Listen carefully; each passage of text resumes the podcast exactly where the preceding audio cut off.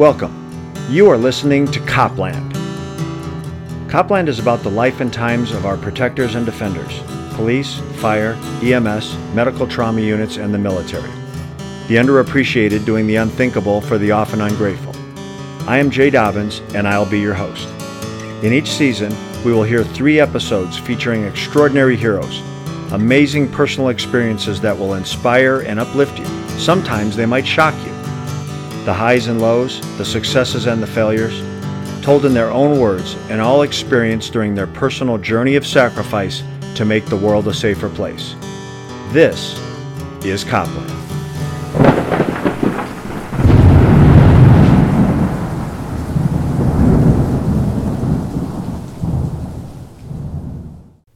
If you had the privilege to work the streets alongside Steve Gunderson, you likely found that he was the smartest, most logical, reasonable, and commonsensical partners you ever enjoyed. Intelligence meets courage. That was developed after having spent 33 years as an investigator working some of the most high profile crime events in our history.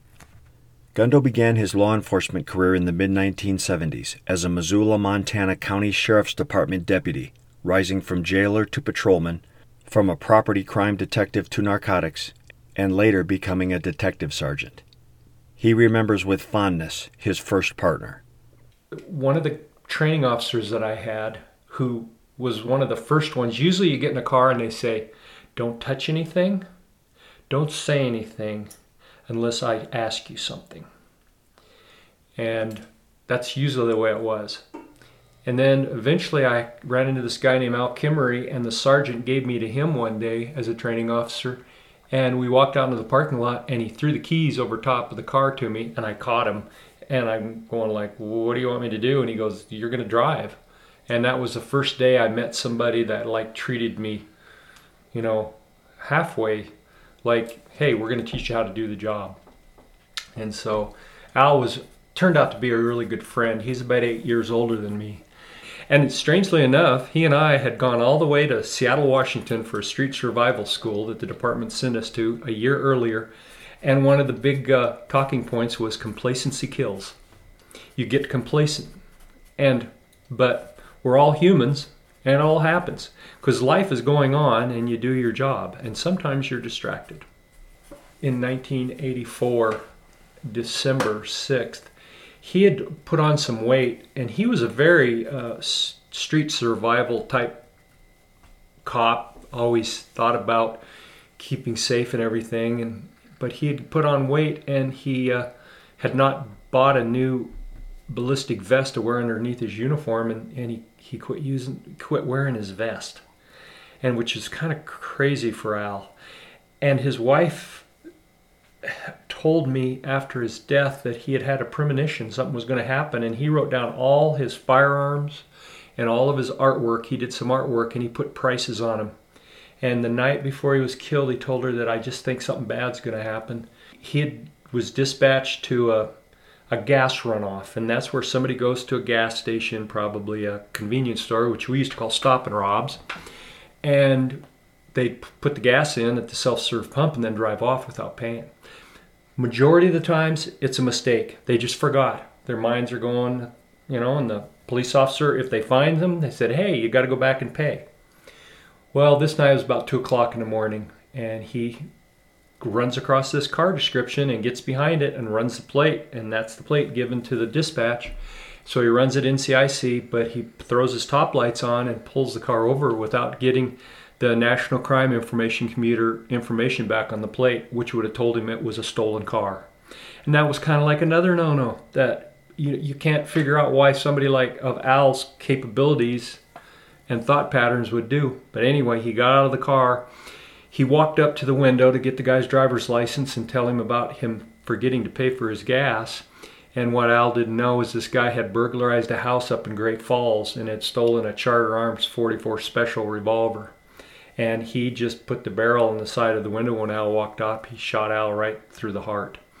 As Al kind of stumbled backwards trying to get back to the patrol car, the guy hit the gas in his stolen car, and Al was able to pull out his service uh, revolver, which was a 44 special also. And he put like four or five rounds through the car through the trunk and through the back window. And luckily, a fragment of a bullet went through the headrest on the driver's side and nicked the suspect in the neck and actually gave him a minor wound with some blood. And of course, the car, the windows were shot out of it, so he it was wintertime. He couldn't get out of town and, and get away with it. So he ditched the car and he was walking around and he was inside a convenience store just trying to stay warm uh, when some city police officers uh, pulled up and saw a guy in the back of the store that matched the description and they arrested him. I believe in partnerships uh, working in law enforcement. I, I always did that. Uh, there would be sheriff's deputies, even in uniform patrol, that you kind of had a, a, relationship with. And many times, you, if your beats were next to each other, you'd work together on things. Uh, when I got into investigations, I like to work with partners. And through the years, I found that whether it was a, another ATF agent or a sheriff's deputy that I had rapport with, and lots of times uh, your partner would have strengths that you didn't have. And that's what I kind of realized. And over the years, I've been very successful in, with partners because uh, bouncing ideas off of another person is very important. Gundo later became an ATF agent, devoting a large portion of his career to investigating violent crime suspects involved in the white supremacist movement. I had to work security for a David Duke speech when I was at the sheriff's department. They brought our SWAT team in, in soft clothes, and we surrounded David Duke so no violent acts would take place with him. And this was like 79 or 80. And I thought, a Ku Klux Klan Grand Wizard is going to go to the University of Montana ballroom, which back in those days, Missoula was a liberal bastion, almost like uh, Eugene, Oregon, and and uh, Boulder, Colorado, and you know places like that. And I sat up in the front row with a couple other officers to protect him from anybody coming up from the crowd. And he started talking, and the whole there were probably 200 people in this room. They all got up and started clapping. And that was my first inkling that there was something going on in this country that I knew nothing about these these far what right separatist views. I've been recruited by KKK. Uh, I was buying a shotgun from a KKK uh, Klavern leader out of Alabama, and he said, "You know, you ought to think about joining us. You could be a leader in no time." And he he based it solely on my blue eyes and my light-colored skin and hair. I had been assigned to Spokane, Washington, which is in the eastern part of the state, and my training officer for ATF was a agent named Herb Byerly. And Herb had been in Spokane since 68. He had been an ATF agent in Alabama for just a couple of years and he transferred out to the Northwest.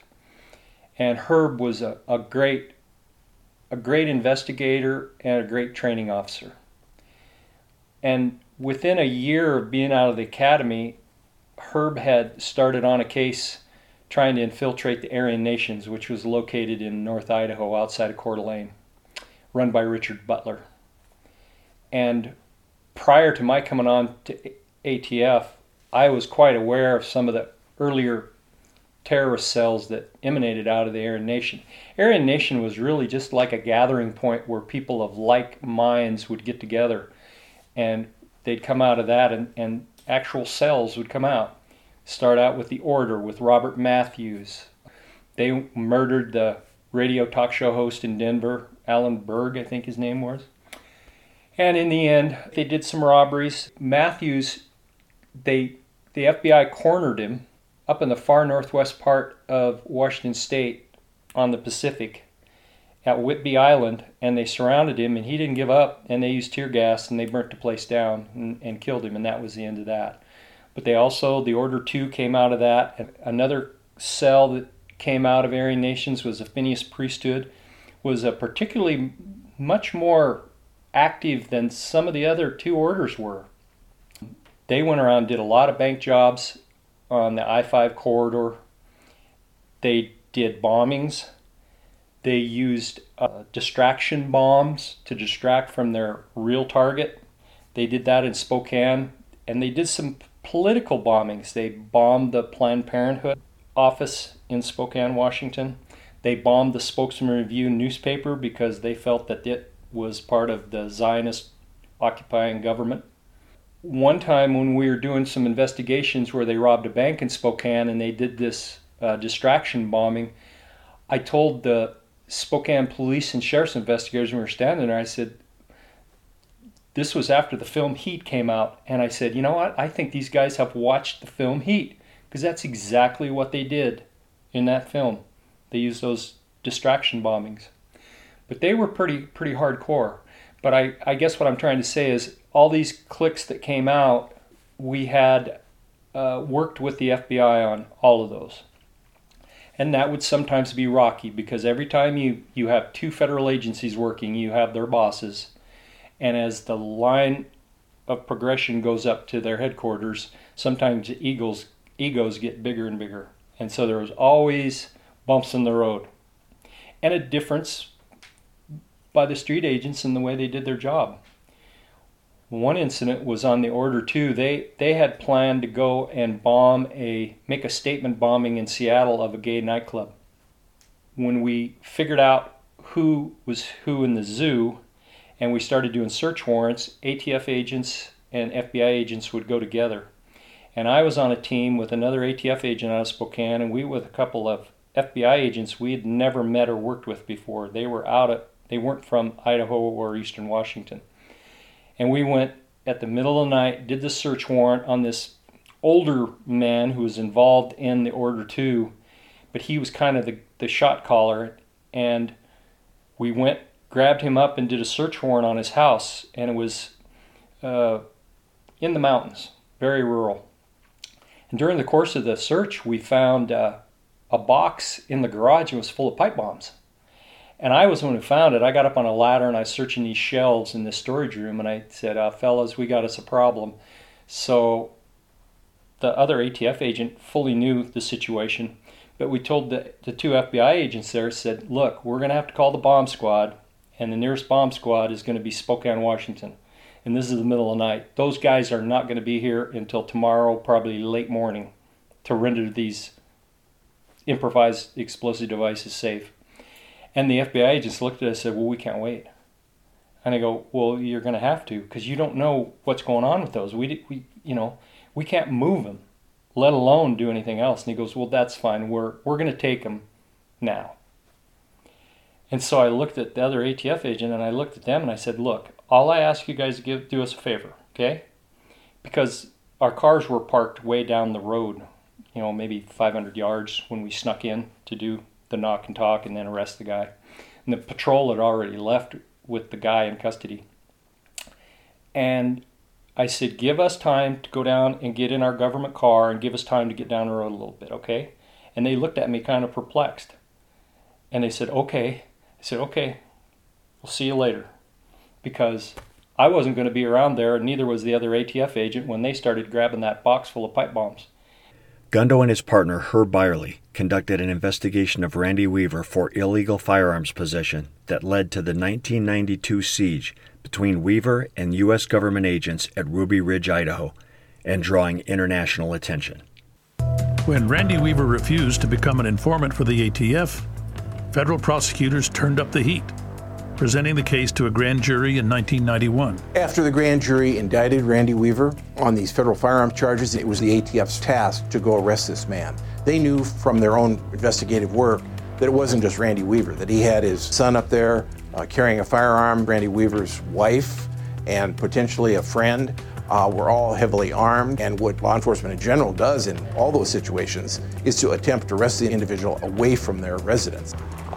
My parents were on their way to town in winter, and they had left you know us kids up on the mountain as they would you know when they go to town for supplies. The agents set up on the side of the road as a stranded vehicle that my, randy and vicki weaver coming by would stop and ask if they needed help.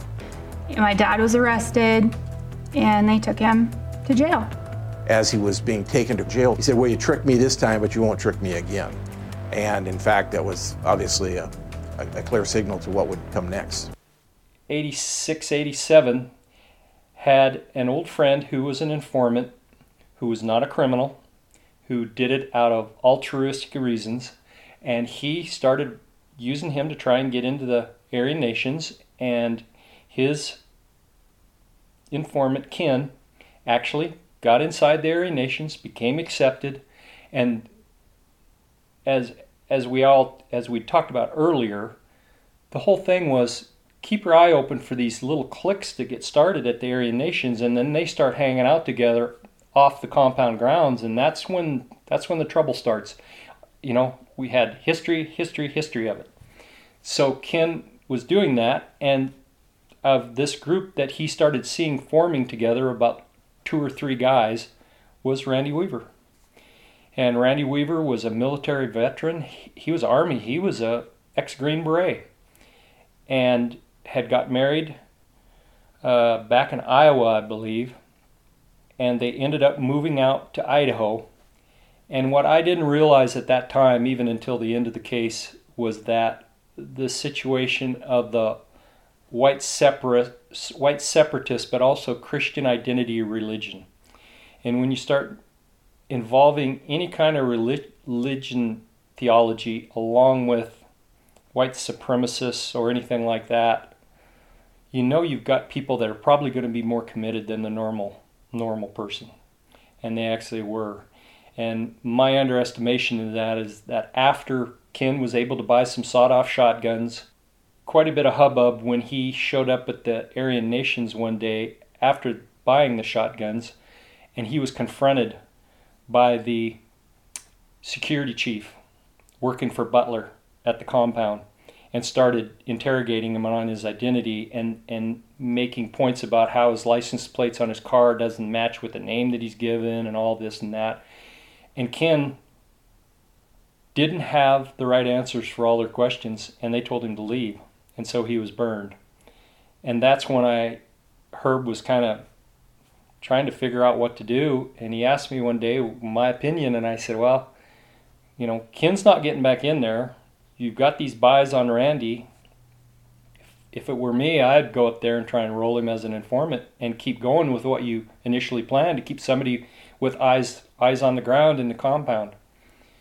So through the course of that, we Herb and I decided to go get a Forest Service pickup truck from Coeur d'Alene Forest Service, and that give us a little bit of a undercover identity for when we're going around driving on these mountain roads because we're going up to Weaver's Cabin and some of these other places that there's nobody else driving around. And we need to have some kind of excuse on who we are and what we're doing there. And at one point we were we were really on the hunt for Randy because we wanted to try and see if we could flip him. We went up to the cabin up on top of that mountain on Ruby Ridge, and as we pulled the truck into the little turnaround there in front of the cabin, two kids came walking out. Later, I would know that they was the older oldest daughter Sara and her little brother Sammy. And Sara was in a red and white dress, but she had heavy boots on. And strapped around her waist was a World War II era holster and pistol, uh, German. I could see that when they walked up to the truck. Sammy had his hair shaved, kind of like a skinhead, which it left me with the idea with the people we're dealing with that was a skinhead cut. And he had uh, a sheathed knife with a swastika on it, and a and it looked like a, a swastika on the the handle of the knife, a dagger. And when they came up to the truck, they wanted they they were frowning. They weren't like acting like kids of their age and they were interrogating us like, "What do you want? What are you doing here?" And I said, "Hey, we're just up here looking for so and so drainage. We're with the Forest Service." And they go, "We can't help you." And they just stood there, indicating they wanted us to leave. And as Herb pulled the truck out and drove away, I looked at Herb and I said, "Oh boy, this is stranger than I thought." We then later that day we caught Randy and Vicki, his wife, at some cabins down in Naples, just down at the bottom of the mountain. And we rolled up and they were outside, and Herb had Randy come over, and Vicki kind of stood about five feet back, but she was listening to the conversation. And uh, Herb turned it over to me, and I always, in my job, tried to treat people the way I'd want to be treated if I was in their shoes. So I always, I didn't try and BS people. I tried to tell them, hey, this is where you're at this is what you're looking at. and maybe we can give you an alternative. And I did all that. I told him that Herb had some federal firearms cases on him. He might get, in reality, get 18 months, couple years. I said, you might even be able to do prison right in Spokane because at that time they had a small federal correctional facility in Spokane. And I said, your, your wife would be able, the kids would be able to come visit you. Um, you could take it to trial. Who knows? You might get acquitted. You might walk away.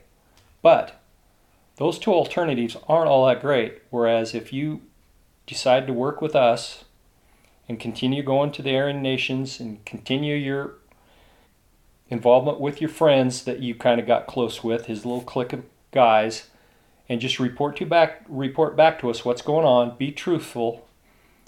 I mean, you don't even have to make a case as long as you stay in there and and you are eyes and ears inside. And he promptly said no. He said he didn't even take time to think about it. Now, Vicki didn't say anything that day, but after everything went down later, I realized that she was more committed or as committed as he was.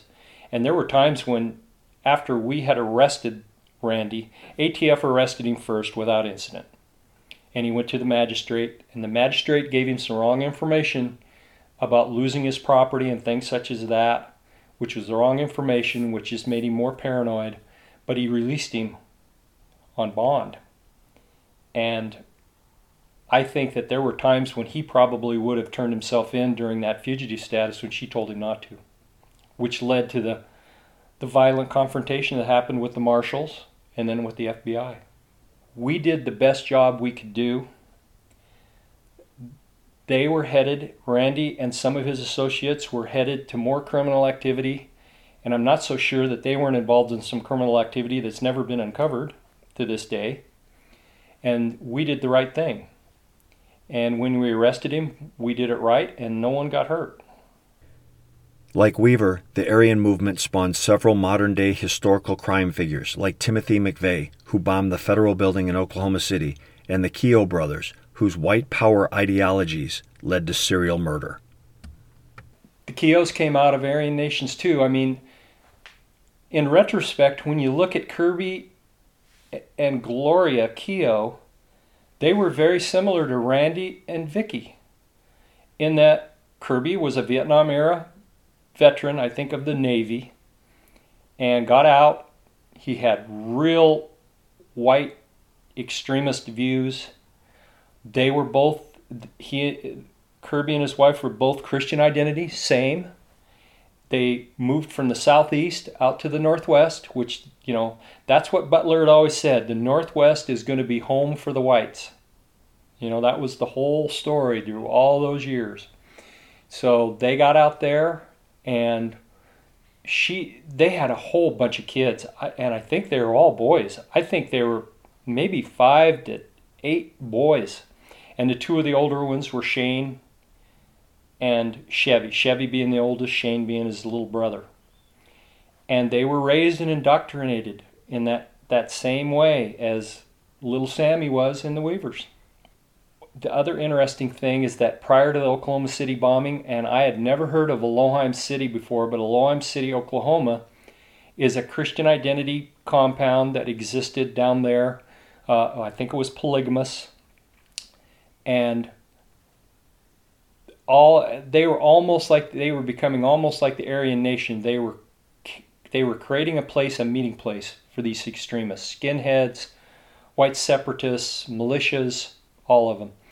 And during the course of this, there was talk at Elohim City in like 93 in that area where they would talk about ways to fund their extremist activities.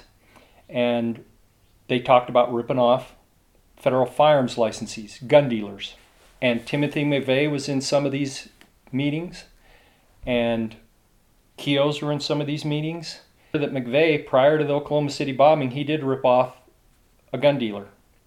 And I know that Timothy McVeigh was out was at Waco, and as the investigation of the Kehoe clan started, we found out that there were allegations that McVeigh, before the Oklahoma City bombing, had come up to check out places where Mathews had lived in North Idaho and over at Whidbey Island. He was interested in where Randy Weaver lived. He was looking for that historical motivation uh, on his track that he was going.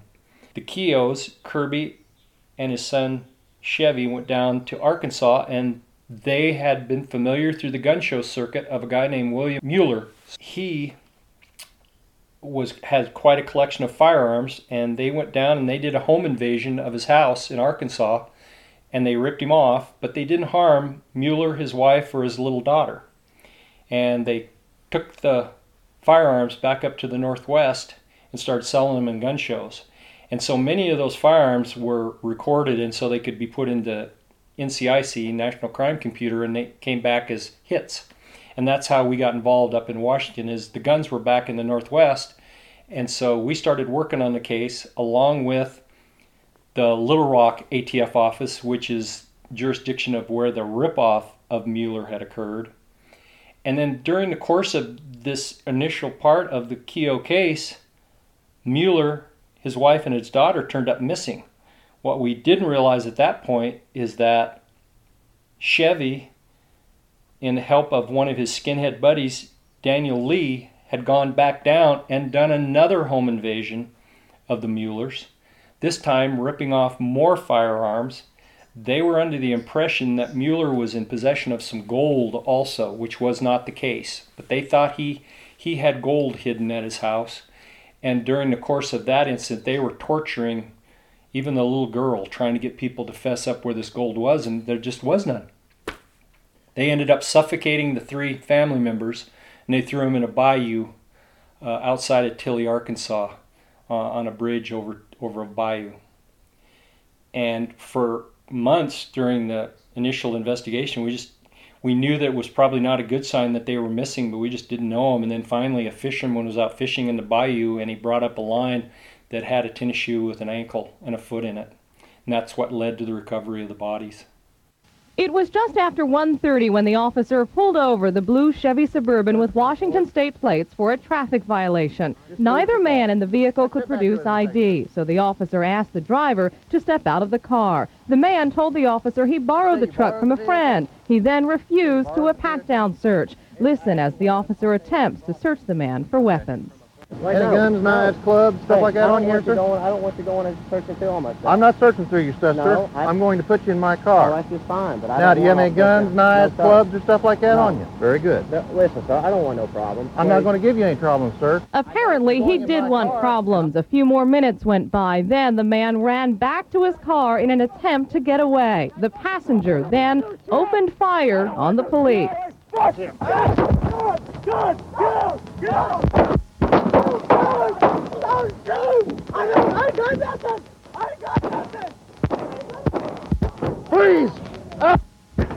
As the passenger ran into the woods, the driver sped away. Amazingly, no one was injured in this exchange. A few minutes later, the driver pulled into a parking lot, and when a Wilmington officer approached him, the gunfight continued. More than 30 rounds were fired here, one bullet striking a passerby in the shoulder. The nationwide search for the two men continues. Police believe the two are from Spokane, Washington, with ties to a white supremacist group. What they were doing in Clinton County, Ohio, may have something to do with an Aryan Nations march at the State House on Sunday. At one point in the investigation, I was getting the handgun that Cheyne Kehoe used in the first shootout in uh, Frankfort, Ohio, and we we met him up in Montana in the Yaak Valley and negotiated for him to release that handgun to us as evidence. And I jumped in the truck with him, and he gave me the gun, and then he said, "You know, you should you should join us." And I'm, I don't know what it is, but I guess it's primarily about my looks, which is such a superficial thing. And to think that my ideology would come anywhere close to his. And I think I responded to him when he asked me to join. I, I responded humorously, and I don't know if he got the humor. I said, I don't think you guys have health insurance or a good retirement system.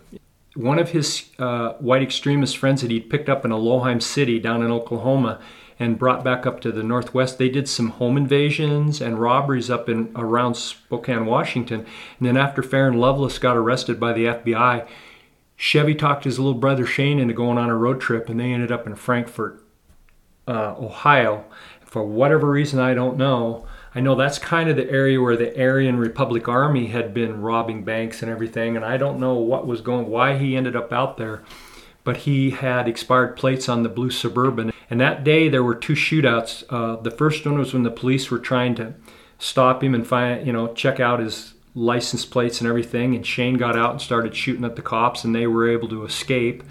And then there was a second shootout where a patrol car pulls into some alley behind some manufacturing place or something, and Chevie obviously has a AR-15 or some kind of carbine, and that that camera on the dash of the police car, that the windshield just erupts in bullet holes. And then they fled. They were able to get away from that, and they fled through Wyoming. We we recovered their motorhome in Wyoming, had to fly down there, and then they ended up in Utah, outside of St. George, northwest of St. George, in a little area called Gunlock, and working on a guy's ranch. And at that point, Chevie was more or less a serial killer because he'd killed uh, one to two people up in North Idaho.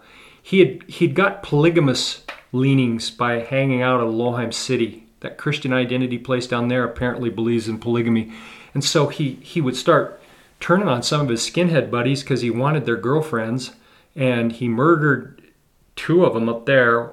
One body has never been found.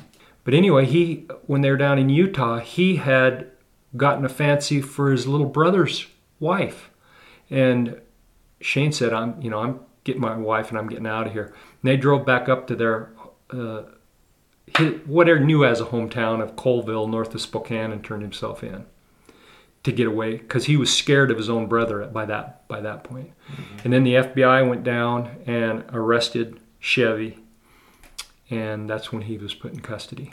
And then eventually Kirby Kehoe, the father, turned and rolled for lesser sentence. Cheyne turned and rolled to testify against Chevie and Danny Lee for a lesser sentence. After the conviction in a capital case, then the jury decides the punishment, not the judge. And so they had a, a you know smorgasbord of choices on what to give them, and they gave the death penalty to Danny Lee for the involvement in the murders of the Muellers, but they only gave Chevie the life in prison. And Chevie was the guy, he was the leader. Yeah. And he was a serial killer. Gundo's career wisdom is invaluable.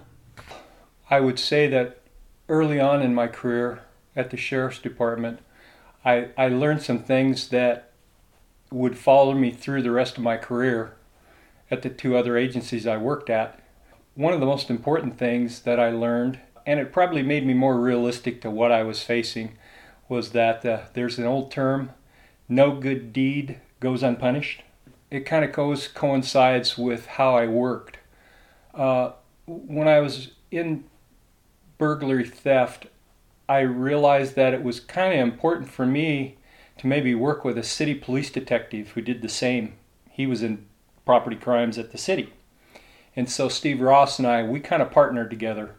And so I found that because he knew all of the most of the crimes that were going on within the city and me in the county, that there were times when things weren't going to make sense to me in my investigation, but they're going to make sense to him. And so I, I always remembered that, and that served me well through the rest of my career as far as the kind of people that you go to, to work with. And so that really helped. And as far as no good deed goes unpunished, I remember one time we were out working together, Ross and I, so we're playing clothes in a detective car. And at some point, either Steve Ross or I find out from some informant that these two escapees have ended up in this cabin in a very rural area of Missoula County. But like Missoula County, those counties in Montana are gigantic anyway, we we know where the cabin's at, so we meet with the sheriff's sergeant, supervisor of the patrol shift on that shift that day, and that was Al Kimry, the guy that I earlier talked about. And so Al looks at us and he goes, "Well, this sounds good." He says, "Why don't we just go up there? You guys go in first in plain clothes, and I'll sit up around the corner." And uh, he gave us his portable, and we went up to the cabin, and to make a long story short, we caught these guys with their pants down. They didn't even know we were there, and we got them in custody and we arrested them. And when we got back to the sheriff's department, of course it was radioed in that we'd made the arrest up at the scene. But when we got back down there, the chief of police, the sheriff, the captains of both departments were all pissed off at us because apparently we didn't have the authority to use our own discretion and figure out, well, let's go up there and check it out and see if there's anything to it. And we had no idea they were going to be there. And we made it happen. And not only did no one, and if this was done with the boss's permission, everybody would have got some kind of an award. But we were told, you know, don't ever pull anything like this again. And so that served me well throughout my career. Don't expect that people are going to think you're, you know, somebody special, especially even if you do something special. Any attempt to capsulize Steve Gunderson's law enforcement career in a brief interview is a disservice to his legacy. In addition to the domestic terrorism investigations he touched, Gundo spent time working inner city street gangs, biker gang infiltrations, and every element of gun and bomb violent crime imaginable. He is one of those unique figures in Copland who completed a long career admired and respected by his peers and the executives who supervised him. He truly is one of the good guys. In his typical good natured Gundo style, he wouldn't change a thing it was a great career. I, I never, when I was in college, I worried about getting a job that I hated to go to, and I never, for 23 years with federal law enforcement, and I had about 10 in local law enforcement, I never got up wishing I didn't have to go to work.